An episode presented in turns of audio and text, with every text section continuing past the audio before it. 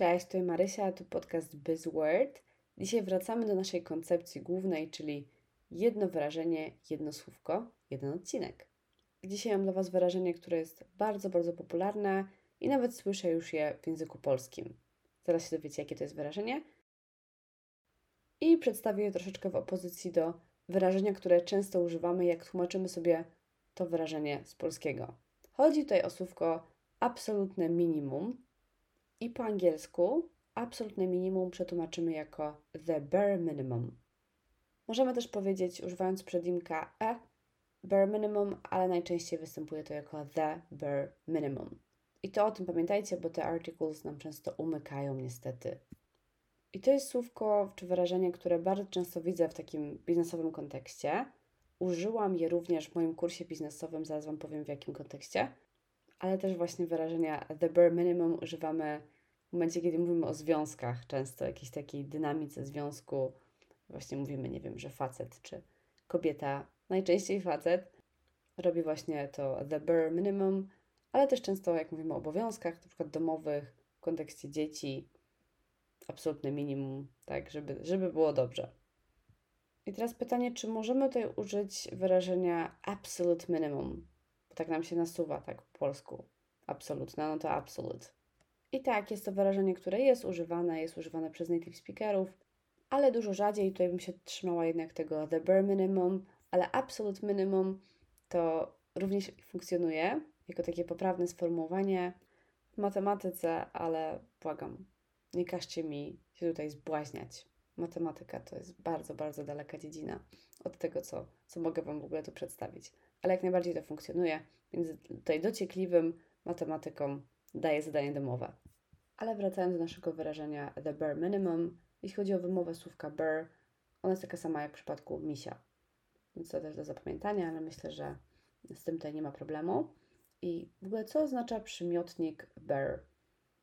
To jest taki goły, można powiedzieć, tak jak gołe stopy na przykład, bare feet, bez ubrania, odkryty, no po prostu obnażony. Jest też taki dosyć fajny idiom, czyli takie bare bones, czy the bare bones. To, co najbardziej istotne, to co istotne, the bare bones, jako rzeczownik, jako idiom po prostu. Dobra, a teraz jak zastosujemy wyrażenie the bare minimum w kontekście biznesowym? Słuchajcie, no ja w kursie moim Mam the Business w tym tygodniu właśnie wyciągnęłam to słówko, mówiąc na temat quiet quitting, czyli takiego cichego odchodzenia z pracy. I to jest w ogóle bardzo, bardzo ciekawe. I przeczytam Wam teraz zdanie właśnie z mojego kursu, z mojego artykułu na ten temat. Ok. Quiet quitting happens when employees disengage from going above and beyond at their jobs and instead do the bare minimum required. Tutaj od razu Wam powiedziałam, czym jest quiet quitting, czyli bardzo, bardzo popularna teraz fraza. Po prostu cały czas słyszę o tym właśnie cichym odchodzeniu. Czyli sytuacji, w której pracownik nie jest już zainteresowany awansem w pracy i w ogóle nie jest zainteresowany jakimkolwiek rozwojem, po prostu robi to the bare minimum. Czyli nie odchodzi z pracy, nawet nie szuka często innej, po prostu się od tego odłącza. Trochę odcina emocjonalnie, robi ten quiet quitting. Bardzo ciekawe, bardzo ciekawe i no dla mnie takie trochę smutne zjawisko, ale z drugiej strony, kurczę, no jeżeli ma to nam pomóc jakoś właśnie w tym work-life balance, no to czemu nie? W zasadzie, kto powiedział, że cały czas musimy się rozwijać i awansować, bez przesady. Są inne w życiu ważne rzeczy, na przykład angielski, ha. Czyli na przykład jak ktoś robi quiet quitting, żeby uczyć się angielskiego, z podcastami nie tylko, no to ja mogę tylko winszować. No dobra, to zróbmy jeszcze jeden przykład, przeczytajmy jeszcze jeden przykład. Fortunately, for this project, we only need to accomplish the bare minimum to meet our clients' requirements and stay on track with our current resources. Tak, czyli musimy zrobić tylko to the bare minimum, żeby zaspokoić wymagania klienta. I to niekoniecznie musi być coś złego, no po prostu tyle jest od nas wymagane, to tyle dostarczamy. Pomyślcie sobie dzisiaj, w jakich kontekstach moglibyście użyć wyrażenia the bare minimum i jakoś coś pozytywnego, jako negatywnego, bo też oczywiście tak może być.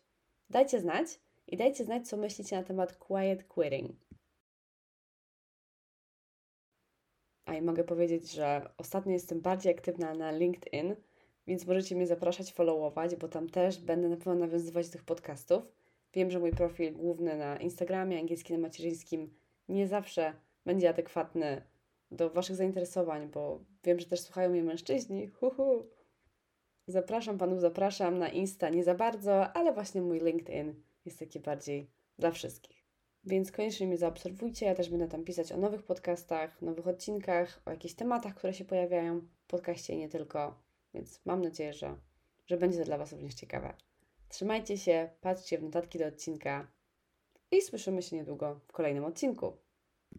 Buziaki, cześć!